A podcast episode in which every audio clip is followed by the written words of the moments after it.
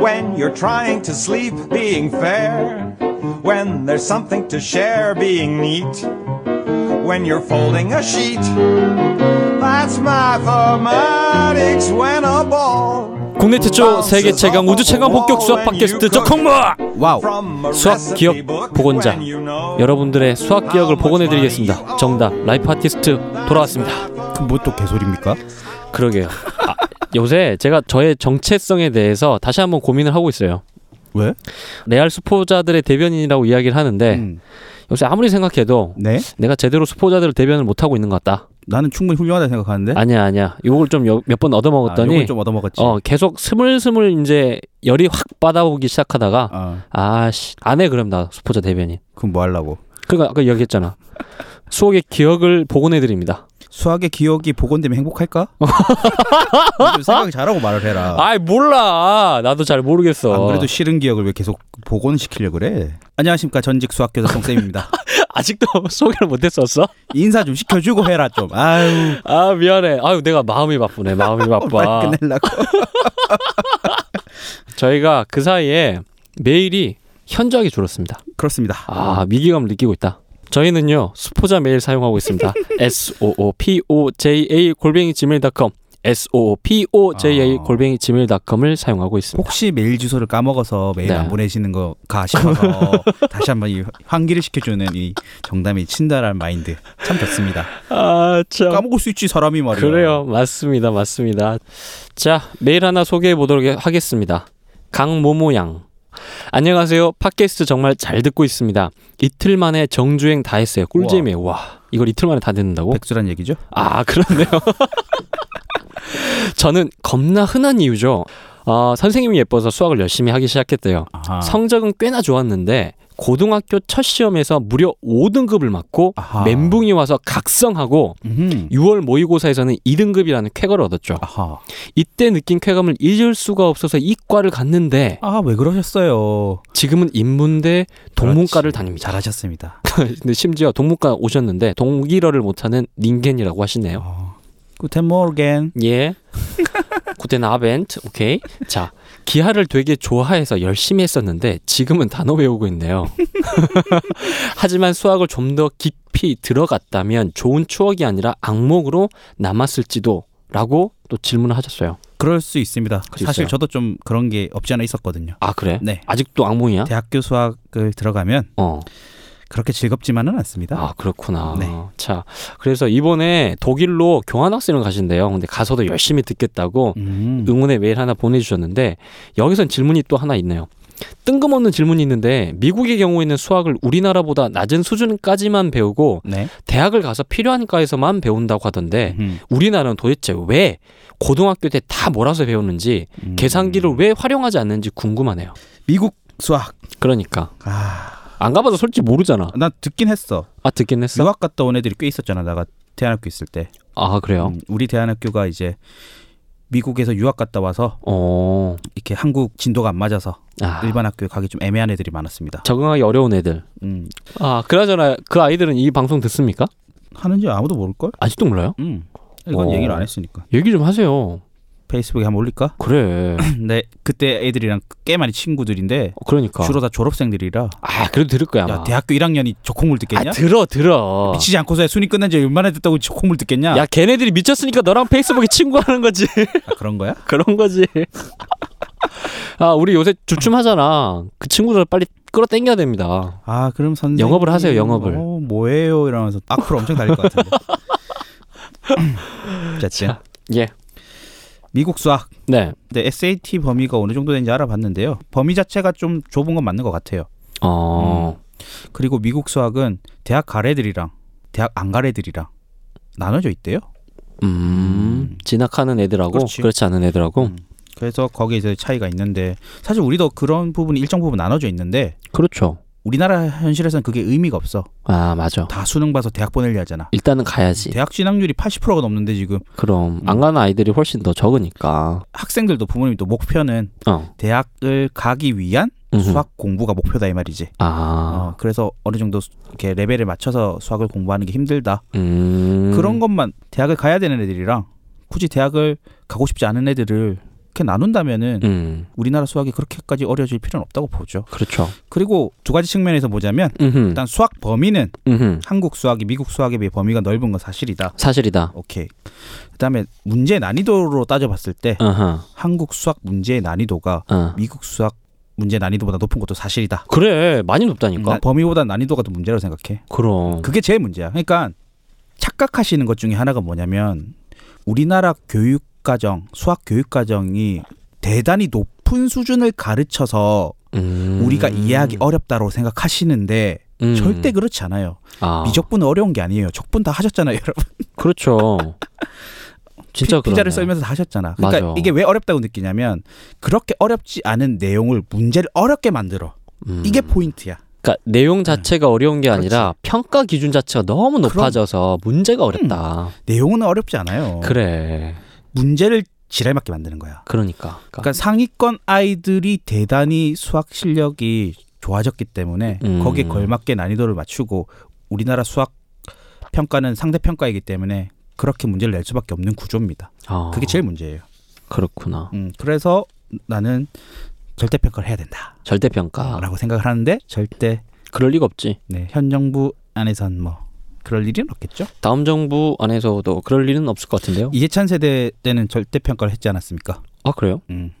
그때도 절대 평가 세대입니다. 어 그때 내신이 몇 등급인지 이런 얘기 합니까? 아니죠. 어, 우리는 상대평가 아래서 내신 등급이 없었어요. 어 맞네. 음, 절대평가했습니다. 맞아 맞아. 네. 음 그래요. 그래서 뭐 이천 세대들이 바보라고 제가 욕을 엄청 먹었죠.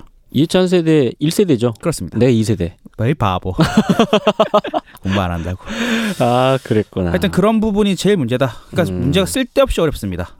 그래 정말 근데 쓰잘데기가 없잖아. 음, 쓸데없이 어려서 그 그래. 어려운 문제를 남보다 좀 잘 풀기 위해서 에너지를 많이 썼죠. 그래요. 음, 그게 문제예요. 아. 우리가 좀 더 배우는 건 사실인데 그거는 뭐 우리나라 교육 정책 저도 좀 범위를 줄였으면 좋겠어요. 음. 너무 많긴 근데 한데. 점점 줄고 있는 상황이긴 하잖아요. 그렇죠. 점점 음. 그렇죠. 수학을 이제 주는 추세고 더 음. 이제 들어가진 않을 것 같은데 네. 그거보다 더 큰 문제는 음. 문제가 쓸데없이 어렵다. 음. 특히 수능 30번 문제. 음. 아, 그거 못 풀어요.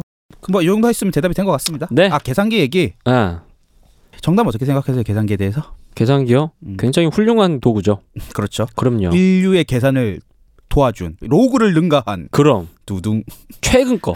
가장 최신. 그럼. 요즘은 컴퓨터에 밀려서 그러니까. 그래 쓸수 있으면 써야 되지 않을까? 쓸 수 있으면 써야 된다. 음. 음, 근데 그렇잖아요. 사고력이라고 하는 거하고 계산력은 좀 차이가 나지 않나요? 그렇죠. 어, 그리고 어느 정도만 할 줄 알면 음, 그게 막 암산하듯이 막 세 자리 곱하기 세 자리 뭐 두 자리 음. 곱하기 두 자리 막 그런 거 막 서로 암산하면서 되게 희열을 음. 느끼는데 그거 도대체 무슨 의미가 있냐고. 옆에 계산기 딱딱딱딱 네 번 치면 되겠구만. 그러니까 인간이 계산기가 되려고 하는 거지. 그렇지. 그거 본인이 되게 안 좋은 거라 하셨잖아요, 그때. 일단 안 좋죠. 계산을 할 때는 계산기를 써야죠. 그럼요. 그러니까 질문은 이거예요. 수학을 할 때 왜 계산기를 안 쓰냐는 질문이지. 아. 질문 잘 보셔야죠. 전 수학을 할 때는 계산기는 필요 없다고 생각합니다. 저도 그 정도는 필요 없을 것 같아요. 음, 그래서 좋은 문제집을 골라야 되는 이유 중에 하나가 계산이 복잡해서 불필요하게. 어, 쓸데없이 복잡해서 음. 사람을 귀찮게 하는 문제집 따위는 당장 버리시는 게 좋죠. 음. 수학을 하게 만들어야지 계산을 음. 하게 만드는 아. 그딴 문제들은 가감히 버리시고 제가 생각했을 때 계산기 를 쓰지 않는 이유는 음흠. 계산기는 이제 노가다를 가능하게 만들죠. 아. 음. 그러니까 막 불필요하게 또 더 어렵게 할 수 있겠다. 그러니까 되게 기발한 방법으로 빠르게 계산하라는 걸 요구를 했는데 음, 맞아. 출제자가 음. 그걸 계산기로 하루 종일 1 더하기 2 더하기 어, 3 더하기 그걸 4 더하기 그 5 짓을 더하기 하고 있으면은 맞아. 속 그건- 터지지. 어. 네. 그래요. 알겠습니다. 잠시 상큼한 새로운 아나운서 뭐 뻥이고 이현주 아나운서 목소리 듣고 돌아오도록 하겠습니다. 낚시를 하고 있어. 오늘은 만우절입니다.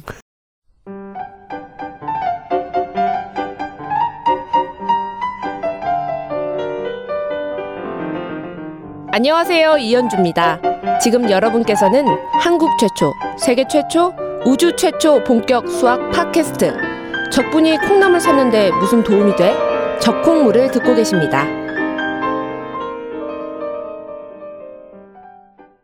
예, 목소리 듣고 돌아오셨습니다. 저희 오늘 재수강은요. 바로 피타고라스. 왜 했을까요? 그러니까 너무나 많이 많은 사람들이 알고 있어요.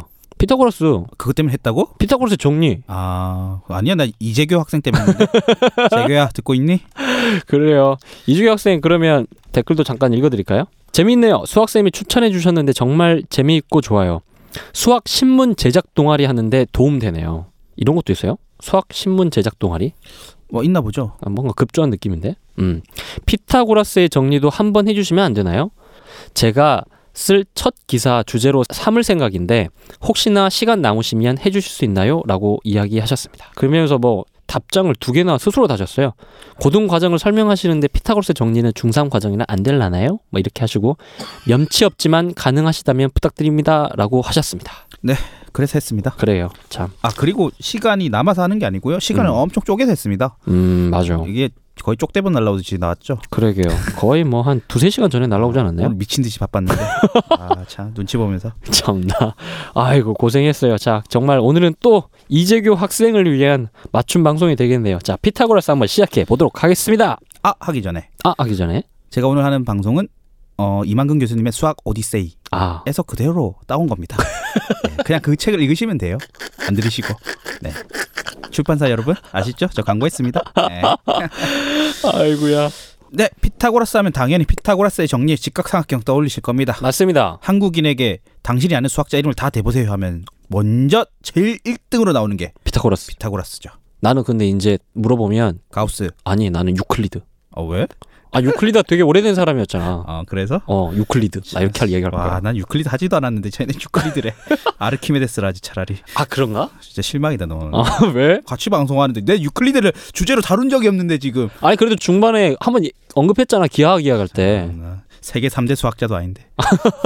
아니, 아무튼. 기학을 좋아해서 그렇구나. 음 내가 좀 그런 것 같아. 기학의 아버지를 좋아하는군. 음. 그래서 피타고라스, 피타고라스의 정리, 피타고라스만 알지. 음흠. 아. 실제 이 양반이 어떤 사람이었는지 진짜. 솔직히 잘 모르죠. 나는 피타고라스 하면 삼각형밖에 생각이 안 나. 그치. 왠지 삼각형처럼 생겼을 것 같아. 음, 삼각형이 생겼을까 사람이? 아씨 이건 만우절이라고 이상한 소리 다 안 해. 아니 그러니까 왠지 느낌이 뭐랄까 아무것도 없잖아 자료가. 음, 그치. 그거 되게 옛날 사람이라며. 그러니까 음. 그럼 기원전 사람. 되게 그냥 생뚱맞을 것 같은 느낌만 있는 거죠. 이 양반이 유클리드보다 나이가 많고 아. 아. 르키메데스보다도 나이가 많아요. 아 그래요. 어, 기원전 580년 네. 그리스 에게해에 있는 사모스 섬에서 태어났답니다. 네. 가봤습니까? 안 가봤어. 빨리 넘어가. 저도 안 가봤습니다. 어 필요 없어. 수학자들의 공통점. 유복해. 그렇죠. 돈도 많아. 돈 많아. 할 일 없어. 피타고라스도 그랬다. 유복한 상인의 아들로 태어났습니다. 예. 아 참. 다 부자야. 그러니까 너도 빨리 부자 되라. 진짜 수학 공부해라. 부자가 되면 수학을 할 수 있지. 진짜 그래서 애들을 좀 잘 가르쳤으면 좋겠어. 네, 하여튼 부잣집 아들. 좋겠다. 어린 시절 어떻게 자랐는지는 자세히 나와 있지 않습니다. 음, 별로 알고 싶지 않다. 이집트 알렉산드리아 가서 뭐 공부했다라는데 뭐 별 스토리가 없어요. 그러니까 그때 당시에 근데 이집트의 알렉산드리아 네. 이쪽 가서 공부하는 게 약간 일종의 유학 코스 같은 건가 봐. 그렇죠. 그러니까 그 근처에서 정말 뛰어난 수재들은 다 그쪽 몰리나 거기 다 봐요. 몰렸죠. 도서관이 있었으니까. 그러니까. 음, 하여튼 그래서 결국에서 거기서 한 소식 하고 네 돌아와서 돌아왔습니다. 어. 이제 썰을 풀기 시작하는 거죠. 그렇죠. 맞습니다. 근데 얘가 좀 이상해요. 그러니까 왜 이렇게 생각할까? 피타고라스는 절대적인 진리가 수학에 존재한다고 믿었습니다. 미친 거 아닙니까? 절대적인 진리가 음. 수학에 존재한다? 아, 뭔 소리야? 진리란 곧 수학이다. 그러니까 수다. 아, 숫자다. 어. 넘버스라는 드라마를 보시면 미드인데 아, 봤어요, 좀. 아 그렇죠. 음, 그거 되게 재밌다. 거기에 진짜 피타고라스처럼 생각하는 수학자나 나옵니다. 음. 음. 어쨌든 피타고라스 있다고 생각했답니다. 예, 개인의 생각은 자유니까 뭐. 맞아요. 그렇게 생각했던 이유는 예. 인간의 부정확한 인지 능력으로는 음. 이해할 수 없는 일도 수학을 이용하면 아주 간결하게 표현할 수 있다. 음. 뭐 하나 본 거지 뭐. 그러니까 결국에는 인간의 부정확하고 불충분한 어떤 것들을 뛰어넘을 수 있다. 이렇게 본 것 같아요. 그리고 명확하잖아. 음, 맞아, 맞아. 그런 걸 한번 맛봤나 봐. 음, 어쨌든 수학을 약간 종교처럼 생각하던 오케이. 음, 신이다. 어허, 이렇게 생각했습니다. 맞습니다. 당시 이집트인이나 바빌로니아인들은 실용적인 부분에서만 수학을 활용했는데 음, 이 피타고라스는 그런 바빌로니아인이나 이집트의 사람들의 활용 방식을 뛰어넘어서 뛰어넘어서. 수학을 통해 신의 계시를 이해하고 그 음. 속에서 철학적 의미를 찾으려고 했다는 이런 이상한 말도 안 되는 소리를 제가 하고 있네요. 그러네. 아, 그래, 대충 알겠어. 그러니까 실용적인 거, 우리 콩나물 사는데 도움이 되는 걸 넘어서서 그렇지. 신의 계시, 그럼.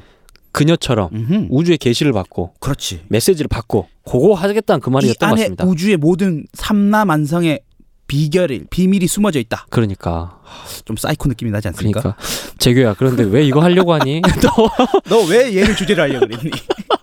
도움이 될런지 모르겠습니다. 하면 할수록 그래요. 하면 갈수록 이상해집니다. 그래요. 한번 해봅시다. 좀 더 가보죠. 그래서 이 사람은 말이죠. 예, 수학을 통해서 철학을 하려 했던 사람이에요. 음. 그래서 이러한 생각들을 마구마구 설파하려 다니는데 음흠. 듣다 보니까 뭔가 그럴싸한 거야. 그럴싸한 거야. 사람들이. 왜 처음이잖아. 처음이죠. 수학 가지고 뭐 장난치는 사람 처음이잖아. 아, 적응문해. 사람들이 마구마구 이렇게 몰려듭니다. 야, 아니 그래서 무슨 사모스의 현자라까지 불렸다면서. 닉네임이 사모스의 현자. 역시 이렇게 열정적으로 떠들고 다니고 내가 믿음으로 똘똘 묻히면 그중에 사람 몰리게 돼 있어. 그리고 수학을 좀 잘하면 똑똑해 보여. 아 그렇구나. 음. 너도 그냥 학교를 하나 세워. 이렇게 피타고라스처럼 어 적콩무로. 학교 이름 적콩무. 어 적콩무교. 알겠습니다. 음. 그래서 피타고라스는 크로톤이란 지역에 가서 음흠. 학교를 하나 열게 됩니다. 네. 그의 명성을 듣고 찾아온 제자가 무려 600명이 넘었대요. 와 대단하다. 대단한 사람이죠. 그렇네. 음. 이렇게 해서 피타고라스 학파 그 음. 유명한 피타고라스 학파가 만들어집니다. 그렇게 순식간에 피타고라스는 그리스 최대의 학파를 이루는 아, 그런 정말? 수장이 된 거죠. 순간 최대 학파가 되는 거야. 네, 야. 순식간에 뭔가 사람들을 압도하고 끌어당기는 카리스마는 있었다고 보여지고 그렇죠. 다른 그리고 사람이 있었지. 음, 반대로 자기가 수학에 대한 철저한 믿음이 있었던 걸로 사려됩니다. 그러니까 이렇게 사람을 꼬시겠지. 그러니까. 자기가 믿음이 없는데 뭐 사짜겠어? 음? 아, 너도 가능할 것 같아. 응? 적국무교. 나를 이- 어디로 보내려고 너는 지금 계속. 그래서 그 학교의 설립 이념을 예. 수학자의 양성이 아니고 음. 철학자의 양성으로 삼았다는 아 그러니까 이 사람은 정말 수학을 철학을 하는데 하나의 수단으로 사용했던 거예요. 정말. 네 놀랍게도 이 사람이 철학자라는 용어를 제일 먼저 사용했답니다. 아 그래서 철학사를 찾아보다 음. 보면 피타고라스파 나와요. 음, 음, 실제로 나옵니다. 그렇구나. 예. 재교야 음. 수학 신문에 얘를 실어야 되겠니? 철학 신문에 실어야 되지 않겠니? 자 보겠습니다. 철학자에 대한 그의 설명은 다음과 같다네요. 네.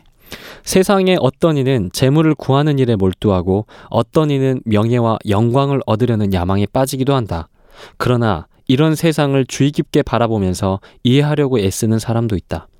나는 삶 자체의 의미를 탐구하고 숨겨진 비밀을 찾으려는 사람들을 철학자라고 부른다. 아 참. 그러니까 이 양반 또 실용적인 것들을 배제하고 아, 그럼 형 이상학적인 것들. 어. 그렇지 먹고 살 거 다 해결됐잖아. 그래 부자잖아. 그럼 이게 이딴 거에 고민하기 시작한 거야. 진짜 우리는 이참 근데 저는 개인적으로 뭐 네. 네이피어나 아르키메데스처럼 음. 뭔가 실용적인 걸 개발한 사람들이 좋더라고요. 아 그리고 저도 철학자 중에 예전에 확실히 플라톤을 좋아했거든요. 음, 그런데 좀 더 공부를 하면 할수록 아리스토텔레스가 더 땡겨요. 음. 음, 뭐랄까 플라톤은 이데아라고 해서 그렇지. 이 손가락이 하늘을 향하잖아요. 음. 그리고 아리스토텔레스는 이 음. 땅을 향해서 그 지금 존재하는 아, 이 모든 만물에 대한 관심을 갖거든요. 그 차이가 있구나. 그렇죠. 그 차이가 있어요. 철학은 콩나물 사는데 무슨 도움이 돼? 대학 가는 데 도움이 좀 되려나요? 아. 알겠습니다. 예. 여기에 그치지 않고 네네. 피타고라스 학파는 종교적 성향을 띠기도 하는데요. 야, 진짜 그때 당시는 철학과 종교에 왔던 영향이 굉장히 모호했을 겁니다. 그렇죠. 뭐 아. 구분이 있었겠습니까? 뭐. 그렇죠. 그런데 여러분 쉽게 생각하시면 결국에는 철학하고 종교의 차이점은 믿음일 거예요. 철학은 사유고 종교는 믿음이지. 그렇죠. 그래서 이걸 정말 믿음으로 가는 거죠. 점점. 이제 갑니다. 느낌이 점점 사이비 종교 느낌으로 지금 그렇죠. 가고 있습니다. 맞습니다. 수학을 매개로 이렇게 엮어가지고 그러니까요. 어떤 짓을 했냐면 네네. 한동안 동굴에 머물면서 명상을 하기도 했다. 근데 하면 할수록 이제 점점 피타고라스 인양감이 수학자가 맞나 싶고 왜 아닌 것 수학책에 같아. 나오나 싶고 그러네. 진짜. 명상을 했다고 하질 않나. 그래요. 명상해가지고 뭐 이것저것 좀 봤겠죠. 명상을 통해 물질적인 3차원 세계를 벗어나 새로운 정신 감흥이 가능하다고 믿었답니다. 음. 내 눈을 바라봐. 딱 요거잖아 지금 딱. 아예 아니야? 맞네, 맞네, 맞네. 그 말이네. 사이비 종교를 만들고 있는 피타고라스입니다. 뿐만 아니라 피타고라스는 윤회를 믿었습니다. 오. 음, 나는 윤회를 믿는다. 음. 너희들은 죽고 나면 다시 개돼지로 태어날 수 있다. 뭐 이렇게 주장하면서 네. 자신은 그리스 신화에 등장하는 전사 음. 에우포르보스가 환생한 것이라 믿었답니다. 오케이. 어, 참 진짜 허경 같다. 난 정말 대단한 사람이었어 전생에. 이게 이거잖아. 나는 전생에 이순신이었다. 아, 근데 이게 명상을 했던 사람이고 음. 종교적 성향을 띄었기 때문에 저는 이 말이 조금 이해가 되는데요. 왜? 되게 깊은 명상 상태에 보면 자신의 과거 그러니까 전생 뭐 이런 걸 보기도 합니다. 음, 음 뭐 어쨌든 그랬답니다. 그러게요.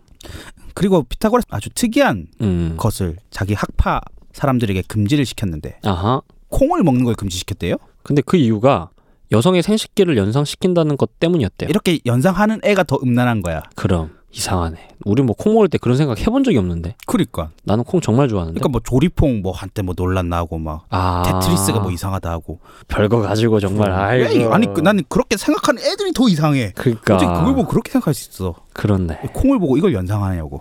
이쯤 되고 보면 피타고라스라고 하는 양반이 굉장히 기이했다, 그렇지. 괴이했다. 음. 이게 자신의 믿음이 뭔가 방향을 잃어버리고 음. 굉장히 어느 한 방향으로 이렇게 되게 이상한 방향으로 치닫고 있다는 느낌이 계속 듭니다. 그렇죠. 음흠. 이렇게 이상한 방향으로 가고 있지만 가고 그래도 있지만 피타고라스의 모든 그 믿음은 믿음은 숫자, 숫자. 수학에 다 바탕이 있다 이 말이죠. 어 그래. 그걸 좀 한번 알아봅시다. 그렇죠. 어떤 믿음이었는지. 피타고라스는 우주의 모든 것을 수로 표현할 수 있다고 생각했습니다. 아 우주의 모든 것을 수로 표현할 수 있다고. 그렇죠. 근데 여기서 이제 음흠. 수라는 거는 말이죠. 예 그때 당시에는 뭐 루트가 있었겠습니까? 당연히 없었죠. 그렇죠. 네. 뭐 그런 게 없었기 때문에 음흠. 그냥 자연수 자연수. 어. 우리가 알고 있는 거. 1, 2, 3, 4, 5 그렇지. 어, 하나 둘 셋 넷. 아하. 요 정도 수준의 수. 야 근데 되게 순진한 거 아닙니까? 그 정도 수로 모든 걸 표현할 수 어, 있다. 우주의 모든 걸 다 표현할 수 있다. 그니까. 와, 이렇게 생각했답니다. 오케이. 이런 생각에 사로잡히자마자 이제 모든 것을 그렇게 보려고 이제 노력하겠지. 숫자로 모든 걸 보려 하는 거야. 맞아. 그러니까 이게 앞뒤가 좀 바뀐 말이지. 그러니까 이게 마치 사랑에 빠지는 거 비슷하다니까. 음. 모든 것에 의미 부여를 하기 시작하는 거야. 그러니까. 그럼. 모든 것에 아 저게 저런 건 저 숫자와 의미가 있다. 그렇지. 이러면서 막- 무슨 노래가 들리면 이거 내 얘기 같고 어, 뭐 다 그치. 그런 거예요. 맞아요. 그렇지. 내 생일이 3월 14일이라서 노래가 3분 14초에 끝나는 거야. 뭐 이런 대도 안 하는 의미를 막. 맞아요. 그 오바의 끝이 바로 요겁니다. 네. 피타고라스는 이제 완전수라는 거. 얘 음흠. 이제 특별히 더 의미를 부여하기 시작했는데요. 예. 완전수가 뭔지 압니까? 완전수? 음. 모르겠어. 완전수란 게 이거예요. 약수, 약수. 의 합. 약수의 합. 음. 자기 자신의 숫자를 제외한 음흠. 약수의 합이 그 수가 되는 걸 완전수라 그래. 아니 다시 얘기해 봐. 예를 들어서 6의 약수가 뭐가 있습니까? 1623, 왜 이렇게 복잡하게 얘기할까? 1236. 그렇죠. 그게 순서대로. 음흠. 근데 6은 자기 자신이니까 제외하고 그렇지. 그럼 남은 게 뭡니까? 1 2 3. 그걸 싹 다 더하면 육. 어. 어? 요걸 완전수라고 불렀다 이 말이죠. 어? 좀 특이하긴 하다. 네. 어. 요 완전수가 음흠. 아주 의미가 있다. 그래요. 피타고라스는 어. 우주의 비밀을 풀 수 있다. 이렇게 여겼습니다. 그래. 그래서 완전수를 막 찾았죠. 그럼 방금 얘기했던 것처럼 6 있을 테고 네. 또 하나가 28이 있고 28 있고 3도 그렇지 않아요? 3은 1이랑 3이 약수잖아요. 네. 1밖에 없잖아요. 3을 달리면. 아, 2가 없군요. 네. 바보네요. 네, 바보입니다. 아, 그래요. 네, 수포자 인증. 계산기 필요해. 진짜. 네. 그래서 아하. 이제 6을 완전수라 생각했는데 네. 하나님이 6일 만에 세상을 창조할 수 있었던 이유는 예. 6이 완전수이기 때문이라고. 아. 그러니까 이거지. 6일 만에 창조했기 때문에 6이 완전수가 아니고 음흠. 6이 완전수니까 하나님이 6일 만에 세상을 창조했다고. 아. 전형적으로 숫자에 끼워 맞췄죠. 그럼요. 계속 그런 느낌인데. 음. 6 네. 말고 28도 완전수인데 네. 달의 공전 주기가 28인 이유도 28이 완전수이기 때문이다. 이러면 사람들이 어, 오 아니 그럴 수 있을 것 같아. 대단합니다. 일단은 달 같은 경우는 되게 큼지막한 게 그렇지. 음. 눈에 보이게 계속 돌잖아. 근데 그게 28일인데 그러니까. 봐라 28이 완전수다. 피타고라스 딱 이렇게 설명했다 쳐봐. 아 그러니까 완전 이제 종교적 교주가 되는 거지. 그렇네. 어. 아 그리고 그때는 일단 천상에 띄워져 있는 것들은 거의 대부분 신격화되어 있고 그럼 그럼 신의 어떤 사물이기 때문에 음. 그렇게 이해할 수 있을 것 같습니다. 아 근데 정말 피타고라스는 어땠을까? 정말 믿었을까? 정말 믿었던 것 같아. 어. 세상의 모든 걸 이제 숫자의 의미 부여를 하기 시작했지 않습니까? 예. 여기에 그치지 않고 말이죠. 음흠. 피타고라스는 대장간 앞을 지나가다가 예. 대장장이가 이제 망치질하는 소리를 듣고 쇠를 탕, 두들기는 탕, 소리. 음. 탕. 그렇죠. 어저 소리를 수학적으로 표현할 수 없을까?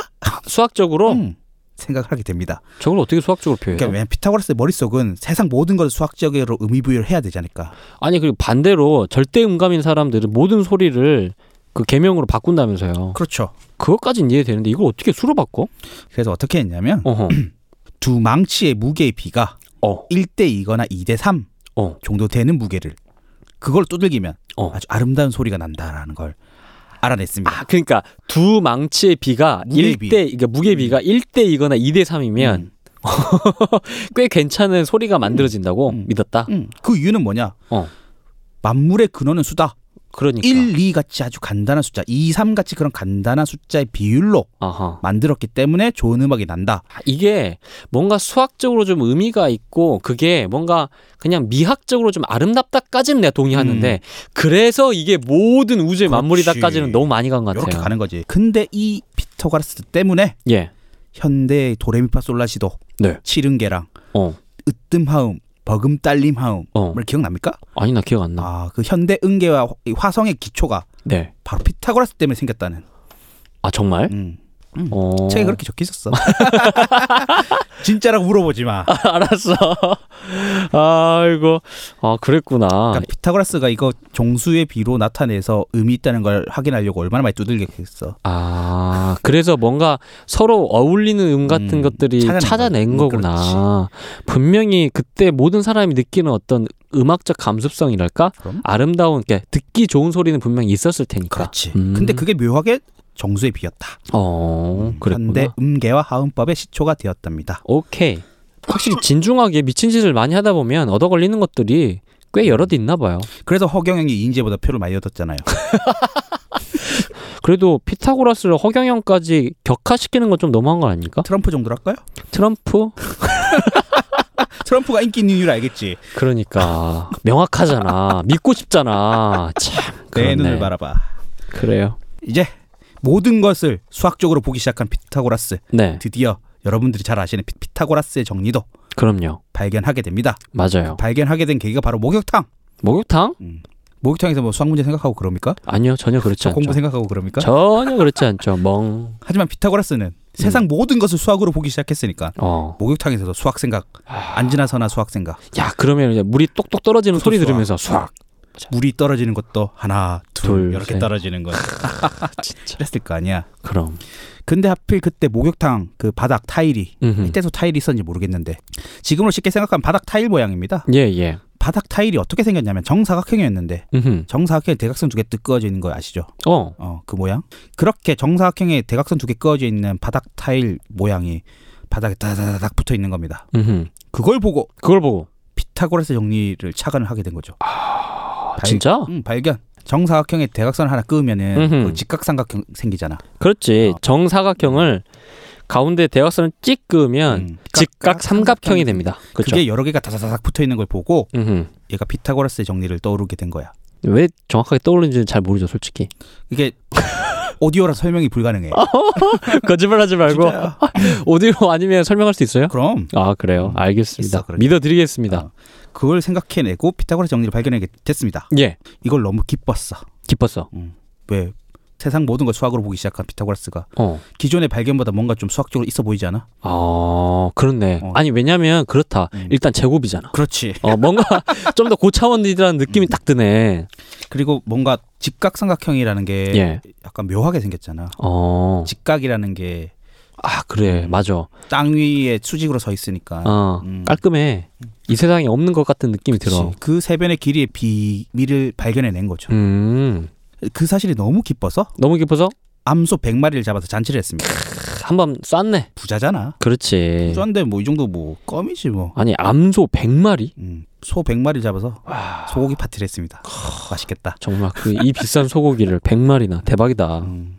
그래서 그 섬의 주민들은 네. 피타고라스의 정리를 암소 100마리의 정리라는 별명을 붙여줬다. 아 진짜 축복이네 신이 내렸네 암소 100마리를 그쵸. 자, 근데 이 피타고라스가 발견한 이 피타고라스 정리가 피타고라스의 발목을 잡게 됩니다. 엥? 왜? 피타고라스는 이 만물은 숫자나 혹은 두 숫자의 비로 다 표현 가능하다고 생각을 했는데 어허 피타고라스 정리의 루트가 나오지 않습니까, 여러분? 아 기억납니까? 아니 나 기억 안 나는데 피타고라스 정리의 루트가 나오죠. 왜 방금 A 제곱은 B 제곱 플러스 아, B 제곱 더하기 C 제곱인데 거기에 무슨 루트가 나와? 그 직각 이등변 삼각형 생각해봐. 오케이 머릿속에 기억났어 음, 빠밥 음. 1, 1이야 두 변의 길이가. 어 빗변은 아, 얼마야? 루트 2 그치 루트이잖아. 아, 그래야 되거든. 맞아 맞아 근데 걔가 루트 몰랐다며 자연수로만 아까 그치. 뭐라고 했잖아 세상의 모든 거는 자연수나 자연수의 비로만 맞아 표현 가능하다. 음 근데 그의 제자 히파소스가 히파소스 어, 그 삼각형을 그려와가지고 네 이 빗변의 길이는 뭡니까? 아, 두 정수의 비로 표현할 수가 없습니다. 예외가 생긴 거구나. 그렇지. 그럼 피타고라스가 그동안 주장했던 그 모든 체계가 다 무너지네. 무너지는 거잖아. 어. 그렇네. 음. 근데 피타고라스가 듣기에도 히파소스의 말이 맞아. 확실히 맞는 얘기잖아. 맞잖아. 맞는 말이잖아. 어. 어떻게?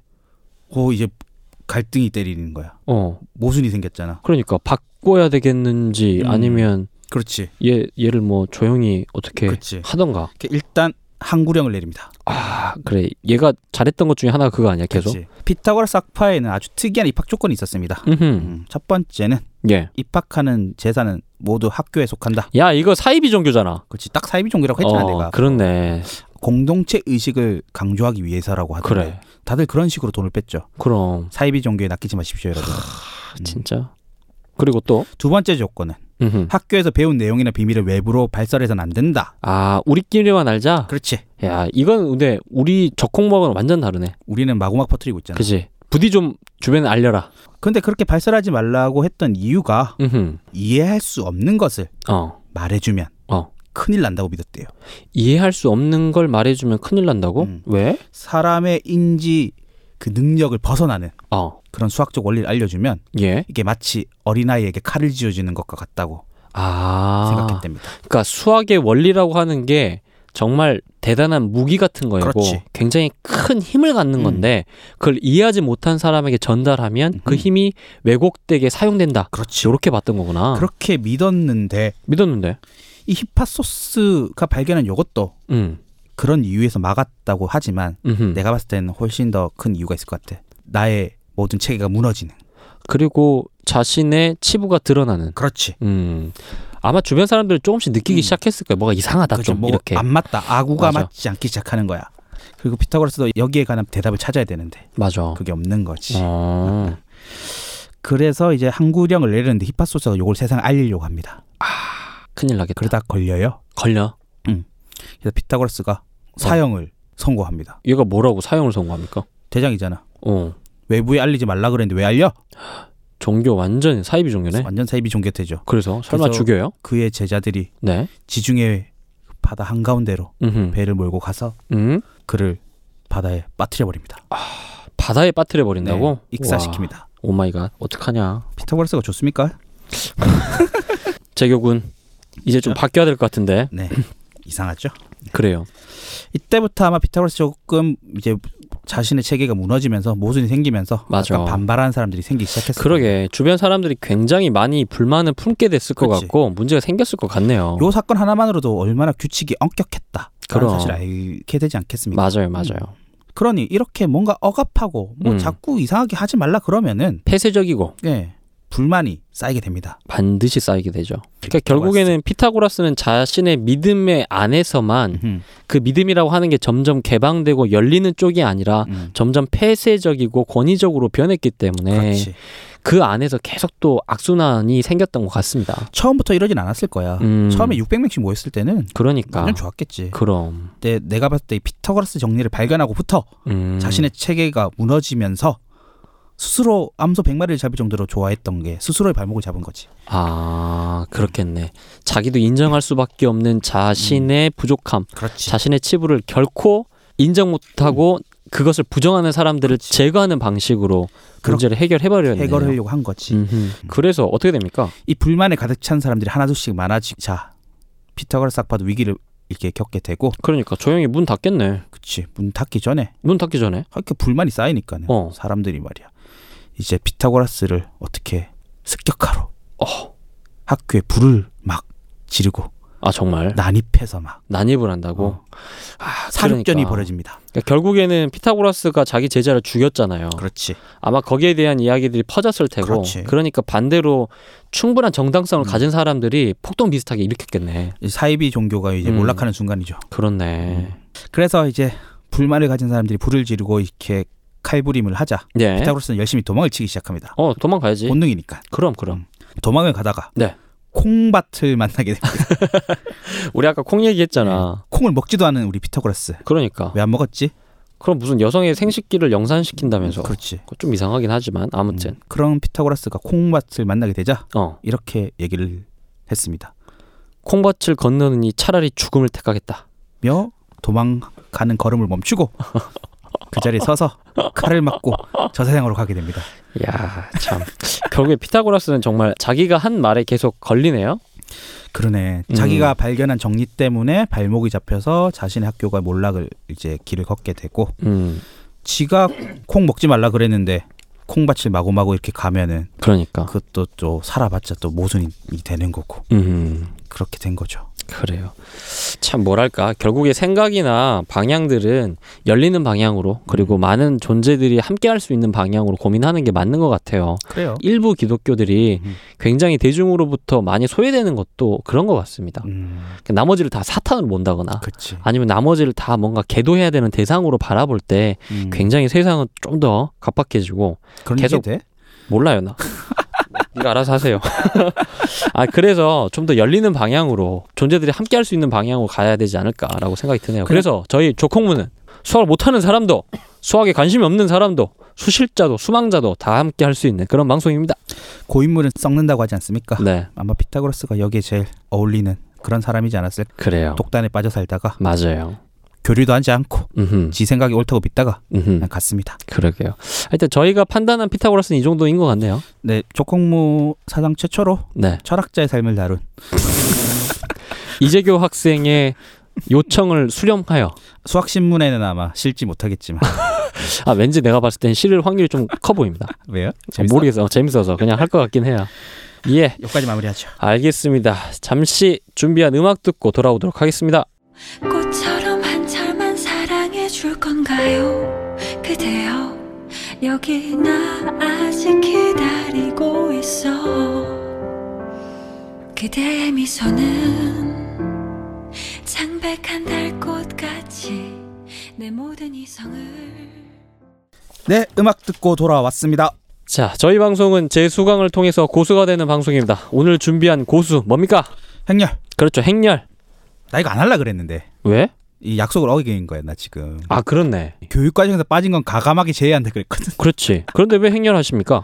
아니 메일로 행렬해달라는 분이 좀 많으시더라고. 그러니까 음. 언제부터 당신이 요 메일에 막 신경을 썼다고 또 요즘 메일이 안 와서요. 그러니까요. 메일에 신경을 좀 써보려고요. 맞습니다. 그래서 저희가 준비한 행렬 한번 시작해 보도록 하겠습니다. 지금 고등학교 3학년 이하 학생들은 음흠. 이 방송을 안 들으셔도 됩니다. 그럼요. 굳이 들을 이유가 없으세요. 아니야, 그래도 들으면 좀 도움이 될 것 같아요. 혹시 대학교를 맞아. 수학과나 음흠. 뭐 공대나 공대에서도 필요해요 이게 이 선형대수는 듣거든요 공대들이 공업 수학에도 나오고 아니 그러니까 저번에 왔던 메일에서 정담이 아, 맞다. 행렬이 제일 쉽다고 핸드에서 멘붕이 오고 그래 뭔가 뭐라 했더라 공돌이들에게 엄청 좌절감을 안겨줘. 어, 자존감을 안겨줬 네. 수포자가 행렬 쉽다고 했는데 공대 나온 그러니까. 난 뭐지? 어 난 왜 행렬이 어렵지? 그래 제일 쉽지 않나요 내가 네, 말씀드렸죠. 수학을 못하는 사람들은 행렬이 참 쉽다. 아 진짜 그럴 수밖에 없는 것 같아요 아니 제가 오늘 황부인한테 행렬하면 뭐가 생각나 음. 그거 꽤 쉬웠던 거 아니야 아, 그리고 별로 안 중요해서 대략대략 했던 것 같은데 뭐 음. 이렇게 말씀하시더라고요 그때는 그랬을 수도 있겠다. 예 맞습니다 음. 그냥 수능 1번이나 2번 정도에 음 적당히 더하기 곱하기 정도 나와가지고 그래 2점짜리로. AD 마이너스 BC 오 빠밤 대단한 걸 기억하고 있네요. 그럼요. 그 엄청난 기- 그 수식인데. 어쨌든 제가 약속을 어기고 예. 교육 과정에서 빠진 네. 행렬을 하게 됐습니다. 맞아요. 행렬은 그래, 음흠. 다시 안 들어올 공산이 꽤 큽니다. 음. 어, 그렇구나. 제 생각은 그렇습니다. 예, 알겠습니다. 잡담이지만 네. 사실 미적분이 빠졌던 적 있지 않습니까? 한때 문과 애들이 미적분을 안 배웠던 시절이 있었죠. 음흠. 그때 난리가 났습니다. 대학교에서 어. 교수들이 난리가 났어. 어떻게 이걸 안 하고 올 수 있느냐? 어떻게 애들이 미분을 모르고 대학을 오지? 그러면 경제 경영에서 굉장히 어렵겠는데? 특히 경제학과 교수님들 완전 멘붕이지. 멘탈이 탈탈 털리고 왔습니다. 그 하소연을 나한테 네. 공대 수업하러 와가지고 하시더라고. 아. 어, 애들이 리미트 n이 무한대로 가는 것밖에 몰라. x가 1로 가는 걸 몰라. 이러면서. 빠밤. 그래. 그러셔가지고 네, 맞아. 음. 이렇게 말씀을 하셨는데 근데 여기서 꼭 하고 싶은 말은 뭐냐면 예. 그게 애들 문제입니까? 그러게. 아니 교육부에서 하지 뺐잖아. 마. 그럼. 공부를 하지 말라고 해서 뺐잖아 교육 과정에서. 어, 내가 하고 싶어도 할 수가 없잖아. 그런데 대학 교수라는 작자들은 아, 전해나 올해해나 그렇네. 똑같은 강의 노트 강의 준비해가지고 맞아, 맞아. 애들이 안 배워서 못 가르친다는 이딴 소리는 하고 있고 말이죠. 음. 이거 말이 됩니까 이게? 그러니까 진짜. 근데 이게 내년에도 발생할 확률이 꽤 높다. 왜? 올해 고3들은 행렬을 아예 안 배우거든요. 그리고 아, 대학을 가요. 그래요? 아, 그러면 이제 선형대 수학 가르치는 교수님들이 이제 너네 AD-BC도 몰라? 그러니까 행렬을 곱할지도 몰라? 이거 어떻게 가르쳐야 돼? 뭐 또 그러겠네. 그렇지. 하지만 그분들은 수십 년간 그렇지. 행렬을 배운 학생들을 대상으로 음흠. 축적한 데이터로 강의 준비를 해왔기 때문에 아니 그러니까 어떤 애가 오든지 상관없어. 나는 내가 하고 싶은 것만 가르칠 거야. 그래 아니 애들이 배운 게 달라졌는데 왜 강의 준비를 안 바꿉니까? 그러니까 내 말이 아, 진짜. 참 아마 그런 일이 곧 도래할 것이다. 어허. 예언. 예언. 오늘 예언 방송이구나. 그렇습니다. 수포자 아재들을 위한 기억 회복 방송인 동시에 그렇습니다. 그렇죠. 아이고 한번 해보도록 하겠습니다. 이 단원이 참 묘한 게 네. 수원 첫 단원에 있습니다. 음흠. 우리 6차 교육과정 기준으로 말이죠. 그렇구나. 지금 수원은 아니고요. 네. 아, 그 수원 첫 단원 어떻습니까? 고등학교 2학년 첫 단원 아닙니까? 맞죠. 고1 마지막 단원은 뭡니까? 몰라 나. 그 악명 높은 삼각함수죠. 아 저번에 얘기했던 네. 삼각함수. 음흠. 삼각함수 어떤 단원? 삼각함수. 되게 묘한 단원. 수포자를 마구 양산하는 단원입니다. 그렇죠. 예, 너희들은 이제 더 이상 수학의 길에서 멀어져야 음. 그치. 된다라고 이제 음. 유도하던. 완, 완전히 수포자로 만들어 버리죠. 음흠. 그리고 아이들은 겨울방을 맞게 됩니다. 두둥. 가슴 시린 겨울을 네. 두 달을 보내고. 그리고 새 학년을 맞이하죠. 그렇죠. 새 교과서를 받아들죠. 행렬. 항상 새 학년 새 학기에는 음흠. 열심히 해야지. 그럼요. 수학을 포기했지만 그렇지. 그래도 혹시나 아하. 싶어서 첫날을 열심히 들어봅니다. 맞습니다. 그때 수학 선생님이 행렬을 딱 갖고 오죠. 얼마나 쉬워? 행렬의 덧셈 해보십시오. 그럼요. 생각나니까? 얼마나 쉬워? 행렬이 그럼. 됐어요? 아이고 쉬워요. 겁내 쉬워. 그 똑같은 위치에 있는 끼리 더하면 되잖아. 맞아, 맞아, 맞아. 뺄셈 어떻습니까? 그냥 빼면 돼요. 그렇지. 그러니까 아쉽다. 곱셈? 좀 짜증나는데 괜찮아 할 수 있어. 그냥 곱해서 더하면 되잖아. 그렇지, 그렇지, 그렇지. 아 희망을 마구마구 품게 됩니다. 그러니까 아 수학 쉽네. 그럼. 그래 쉬운 것도 있어야지. 근데 그다음에 뭐 배워요 우리? 그 다음에 네. 수열 이런 거 들어가요.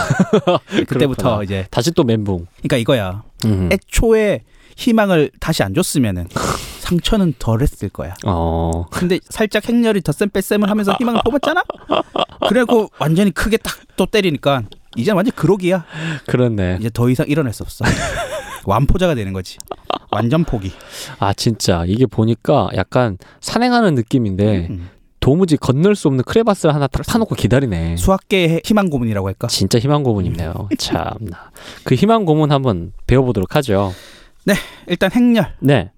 이 이름이 왜 행렬일까? 행렬? 음. 그러게. 숫자가 행과 열을 이루어 아, 줄서 네, 맞아. 오와 열. 있죠. 오와 열을 맞춰라. 그렇죠. 군대에서 많이 듣는 얘기. 맞습니다. 행과 열을 맞추어 숫자들이 직사각형 안에 쑥 들어가 있으면 그걸 가로로 쑥 감싸죠. 예. 그래서 행열인데 네네. 그러면 이게 우리나라 말로 행열이면 음흠. 영어로는 로우 컬럼이어야 됩니까? 로우 컬럼? 왜 로우 컬럼입니까? 행이 로우고 네. 열이 컬럼이잖아. 어, 나 몰라, 아 그거. 그래? 음, 음, 엑셀을 안 해봤구나. 그렇구나. 음, 어쨌든 그래서 로우 컬럼일 거라 생각했지만 했지만, 절대 그게 아니고 그게 아니고, 행열은 영어로 뭐야? 매트릭스. 틀렸어. 메이트릭스. 죽을래? 진짜야. 야, 니 어느 나라 사람이야? 난 한국 사람. 그럼 다시 해봐. 매트릭스. 그래. 잘했어. 매트릭스. 예. 음. 근데 뭐야 이거? 영화 제목이잖아. 어, 내가 정말 좋아하는 영화 제목. 음. 키아누 립스 주연의. 그쵸. 그럼. 그걸 아시죠? 아이, 그거 모를 리가 있어요. 1999년에 나왔어요. 그 영화. 쇼킹한 영화였죠. 정말 골 때린 영화죠. 그 영화 제목이 매트릭스면 음흠. 아니, 번역을 행렬이 해야 되는 거 아니야? 어, 그렇네. 행렬이라고 번역을 안 했을까? 영화 제목 행렬. 되게 데, 데이트를 했을까? 우리나라에서? 그러니까 키아누 리브스가 주연하고 있습니다. 행렬. 아, 그랬으면 좀 더 수학을 좀 더 좋아하는 사람들이 생겼을 수도 있는데. 왜냐하면 너무나 환상적이거든. 그 그렇지. 영화는. 근데 왜 행렬이 매트릭스냐? 음흠. 궁금하지 않습니까? 알려주세요. 이건 진짜 궁금하다. 라틴어 어원을 땄는데요. 매트릭스가 예. 이 어떻게 읽는지 모르겠어. M A T E R 매터 메터. 이게 라틴어로 매터가 음흠. 어머니를 뜻하는 어. 엄마란 뜻이야. 그렇구나. 어. 그다음에 그 매트릭스 뒤에 I X X 아 익스. 이 부분이 음흠. 라틴어로 음흠. 자궁이란 뜻이야. 아 그러면 어머니의 자궁? 음, 엄마의 아, 자궁이란 뜻이야. 엄마의 자궁. 그러니까- 어머니라고만 표현을 해도 뭔가 만물의 근원, 음. 그렇지. 그러니까 뭔가를 만드는 생명을 만들어낼 수 그렇지. 있고 생명을 길러내고 일종의 대지의 여신 같은 느낌이죠. 그런 느낌인데 음흠. 거기에 자궁까지 붙여버렸어. 아 완벽하게. 이게 얼마나 대단한 거야 그러면. 진짜 그렇네. 예, 그래서 엄마의 자궁, 엄마 네. 자궁을 합쳐서 매트릭스가 됐다. 어. 근데 이게 왜 행렬이야? 그러니까 이게 왜 행렬이야? 궁금하시죠 여러분? 네, 빨리 알려줘요. 사실 행렬이라는 게 행렬식에서 나온 겁니다. 행렬식. 음, 음흠. 물론 행렬식이라는 이름도 뒤에 붙여졌겠죠. 어허. 음. 행렬식이 먼저 연구가 되고 음. 행렬이 뒤에 나온 겁니다. 어, 행렬 시기 먼저 연구가 됐고 네. 그 다음에 행렬이 나왔다. 그래서 사람들한테 행렬이라는 걸 처음 설명할 때 네. 비유적으로 설명하기 위해서 음흠. 여러분 행렬식은 잘 아시죠? 행렬식이란 건 잘 아시잖아요. 그 행렬식의 모태가 된 게 이 행렬입니다. 아 모태가 됐다. 엄마의 이게- 자궁이다. 그게 이게 연원이다. 그렇지. 아 그래서 매트릭스. 그래서 매트릭스라는 말이 붙었습니다. 어 그렇구나. 음. 행렬식 얘기는 나중에 좀 이따 하고. 예, 그럼 왜 영화 매트릭스는 이름이 매트릭스입니까? 매트릭스요? 네.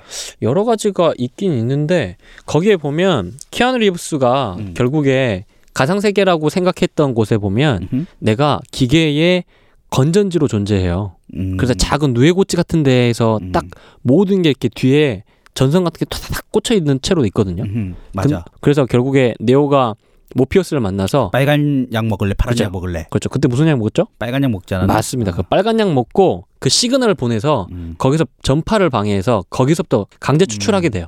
근데 그게 다 보면 음. 네. 어머니의 자궁 같은 약간 누에고치 같이 되어 있어요. 그렇죠. 네, 그래서 아마 매트릭스걸요?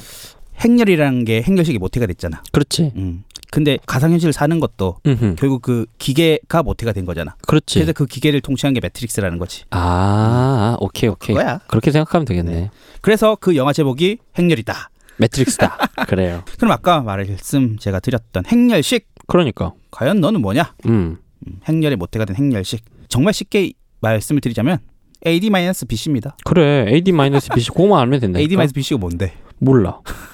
근데 그거만 알면 돼. 왜 그런지 나도 기억이 안 나. AD-BC가 0이면 AD 마이너스 BC가 0이면 AD는 BC지. 됐어 임마. 그게 0이냐 0이 아니냐가 중요하잖아. 아, 기억 안 나. 행렬식이라는 거는 연립 방정식의 해를 연구하다가 생긴 겁니다. 그래. 연립 방정식은 뭔지 압니까? 연립 방정식. 방정식이 뭐 여러 개 아니야? 음. 연립 주택처럼 있는 거지 방정식. 어, 막 음. 따닥따닥 붙어 있는 거. 그럼 뭐 x 플러스 y는 1이고 응. x 마이너스 y는 0이면 응. 그 두 식을 막 한 번은 더하고 한 번 빼가지고 그렇지 막 뭐 해서 막 어, 부딪히고 뭐 음. 겹치고 뭐 그런 거 아닌가? 부딪히고 겹치진 않을 것 같은데 그래 그냥 대충 그렇게 하자 연립 방정식을 모르는 수포자들이 있다면은 한번 검색해 보시면 알 겁니다. 한번 보시면 어, 나도- 알 거야. 그래 아무튼 음. 연립방정식의 해를 연구하다가 생긴 게 행렬식인데 그 연립 방정식 보통 일반적으로 한 쌍의 해가 있죠. 음흠. 음. x는 1, y는 2 이렇게 답을 쓰잖아요. 음. 그렇지 중학교 때까지는 그걸 배우는데 맞아 고등학교 넘어오면 이제 희한한 꼴을 배우죠. 아 맞다 답이 없거나 답이 무수히 많거나 맞아 어떤 케이스가 발생합니다. 어. 그러니까 예를 들어 이런 거지. x 플러스 y는 0이야. x랑 y를 더했는데 0이야. 음 근데 밑에 식이 또 이거야. x랑 y를 더했는데 1이야. 맞아 이 답이 있어 없어? 없어 없단 말이야. 그건 없지 말이 안 되지. 맞아 맞아 그리고 x 더하기 y는 1이야. 음음 음. 밑에 식도 x 더하기 y는 1이야. 답이 있어 없어? 있지 어, 엄청 많지. 무수히 많지 그렇지. 음. 두 개가 겹치는 거잖아 그렇지. 더해서 1인 거. 쫙 더해서 1인 숫자는 겁내 많잖아. 맞습니다 그러니까 요런 케이스가 발생하더라 이 말이야. 근데 말이야. 그런데 x 더하기 y는 1. 음음 밑에는 2x 더하기 2y는 2. 어때? 두 식이 음. 똑같아 다르지 않아? x 플러스 y는 1 응. E 2x 플러스 E 2y는 2 2로 나눠봐 그렇지. x 플러스 y는 1이잖아. 그러면 어떻게 돼? 이 경우에도. 같지? 그렇지. 무수하게 많아. 그러니까 해가 무수히 많은 경우는 두 식이 완전히 똑같은 케이스일 때 음흠. 해가 무수히 많은데 많은데. 이게 몇 배씩 뻥튀기를 하다 보면 어. 식 모양이 살짝 달라진 것 같은데도 어. 해가 무수히 많은 경우가 생기잖아. 그렇지. 어. 그렇겠지. 어, 그러니까는 음. 3x 플러스 3y는 3, 음. 4x 플러스 4y는 4. 그래. 얼마든지 바꿀 수 있잖아. 맞아. 그냥 식 모양만 보고 이게 근이 여러 개 있는지 하나만 있는지 뭐 없는지 이딴 걸 판단하고 싶었던 거야. 아. 네. 수학자들이. 그래. 굳이 안 풀어보고. 왜? 그게 편하니까. 꼭 편하니까. 풀어봐야 하나? 풀기 전에 알면 좋은 거 아니야? 아, 뭐 그렇긴 하겠지. 그래서 고민해본 결과 x 앞에 숫자를 a, y 앞에 숫자를 b, 음. 두 번째 식의 x 앞에 숫자를 c, 음. 두 번째 y 앞에 숫자를 d라 했을 때 그러니까 ax 플러스 by, 음. cx 플러스 dy 뭐 그렇지. 이런 식으로 바꾼 어. 거구나. 거기에 있는 그 a, b, c, d를 음. ad 마이너스 bc를 해서 아. 0이 나오면 어. 해가 무수히 많거나 해가 없고 어. ad 마이너스 bc가 0이 아니면 어. 해가 하나만 존재하다더라. 어. 이걸 알아낸 거야. 그래 그래. 케일리라는 사람이. 그게 행렬식이야. 어. ad 마이너스 bc. 그러니까 연립 방식의 근이 어떤 식으로 존재하는지를 알게 하는 거. 그러니까 그냥 머릿속에 하나만 알고 있으면 될 것 같아. 연립방정식의 해를 연구하다 생긴 게 행렬식이야. 그렇지. 그런데 아직 우리는 행렬을 공부해야 되니까 아직 행렬까지 못 간 거야. 음. 그렇지. 오케이. 네, 이제 그 행렬식을 연구했는데 음. 그러다 보니까 이제 x, y 따위는 중요하지 않게 된 거야. 아. 그 x 앞에 숫자, y 앞에 숫자가 중요한 거잖아. 그, 렇지 A, B, C, D. 그렇지. 그게 더 중요한 거니까. 그리고 x, y는 떼더라도 음. X는 항상 첫 번째 있는 거, Y는 두 번째 있는 거잖아. 어, 그렇네. 음. 그렇게 우리는 정했으니까. 그러니까 그러니까 그 연립 방식에서 XY를 뗀다 치더라도 우리 XY 있다고 생각하면 되잖아. 아, 어차피 우리는 알 수 있으니까. 알 수 있잖아. 첫 번째가 X, 두 번째가 Y잖아. 오케이. 그래서 케일리랑 공동 연구하던 해밀턴이라는 사람이 음. 그냥 뭐 숫자만 쓰면 안 돼? 아, 자, 문자를 쓰지 말고 숫자만 쓰자. 어. 숫자만 쓰자. 어차피 첫 번째 숫자가 X 앞에 개수를 뜻하는 거고 두 번째 숫자가 Y 앞에 개수를 뜻할 거니까 만약에 하나 더 생기면 그게 Z고 제트거고. 음. 오케이. 알겠어. 숫자만 쭉쭉쭉 나열하면 될 거 아니냐. 네. 아하. 그리고 그걸 가로로 썩 쳤다? 그래서 음. 그게 행렬이 된 거야. 아. 숫자만 둥둥 떠다니는 거. 그게 그렇구나. 행렬이 여러분들이 생각하시는 게 보통 2차 정사각형이라고 생각하시잖아요. 그렇지. 그러니까 딱 네 개 항이 음. 두 줄씩. 그치. 두, 주, 이 두 곱하기 줄씩 두 이. 개 있는 거야. 그치. 2 곱하기 어. 2로 있어. 투 바이 A, 투. B, C, D 이렇게 돼 있는 건데. 그게 원래는 XY, XY가 적혀져 있었던 게 아. 사라진 거지. 오케이. 그래서 행렬을 처음 만들었습니다. 음흠. 이제 다 끝난 거네. 그래서 그 행렬을 처음 하면 이제 예. 이게 행렬식의 매트릭스입니다. 어. 이렇게 말을 한 거야. 맞아요. 해밀턴이란 놈이 말이지. 네. 음흠. 별게 아니에요. 근데 이게 왜 어려워? 봐봐. 쉽잖아. 쉽지 않아. 어, 여기까지 말면 되잖아. 와. 뭘 더 알아야 돼? 그러다가 이제 완포자가 되는 거지. 근데 뭐 그 XY 그딴 거 좀 써주면 안 돼? 이렇게 생각할 수 있겠지만 네.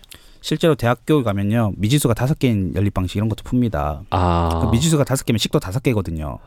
진짜 미지수가 다섯 개라고? 네, 아, 대단하다. XYG. 그래서 그래서 제일 쉽다 그러니까 거기서 네. 멘붕 오셨다 그랬구나. 그러니까 5차 정사각 행렬을 곱셈을 해보면 미칩니다. 어, 그 미쳐요. 아마 그거야말로 계산기가 필요해. 오차. 어. 이렇게 행렬로 표현해서 연립 방식을 쉽게 푸는 방법을 음흠. 이제 나중에 가우스가 가우스가 예, 안 끼는 데가 없죠 이 양반이. 얘가 또 뭐 했어요? 가우스 소거법이라는 걸 만들어냅니다. 어. 연립 방식 아주 편하게 행렬로 푸는 방법이 있는데 그래. 혹시 높아지면서 하는 말인데 네. 연립 방식 이렇게 가우스 소거법으로 쉽게 푼다고 얘기를 하면은 네. 지금 혹시 고등학생들이 예. 어 나도 그럼 행렬을 공부해서 가우스. 연립 방식을 쉽게 풀어봐야겠다 그렇죠. 음흠. 가우스가 발견한 그 방법을 써서 음. 쉽게 풀면 안 돼 대학교 과정을 미리 알아서 그러니까. 하지만 별 도움이 안 될 겁니다 왜? 어차피 고등학교 때는 미지수가 두개 아. 끼케야 세 개밖에 안 나오거든 그러니까 계산 자체가 복잡하지 않아서 그렇지. 그냥 우리가 배우는 것만 해도 배운 대로 어, 충분하다. 충분합니다. 오케이. 음. 알겠습니다. 네. 그러면 행렬에서는 도대체 뭐가 중요한 거예요? 이렇게 쉬운데? 행렬의 포인트는 네. 결국은 곱셈입니다 곱셈? 음. 아, 저번에 한번 얘기해 줬던 것 같은데? 왜냐면 행렬의 덧셈을 생각해 보세요 그렇지. 일행 일렬과 일행 일렬을 서로 더하면 끝이잖아 어. 예. 그러니까 같은 위치에 있는 것끼리 더하면 되잖아 그렇지. 뺄셈 또 같은 위치에 있는 거를 빼면 되잖아 어.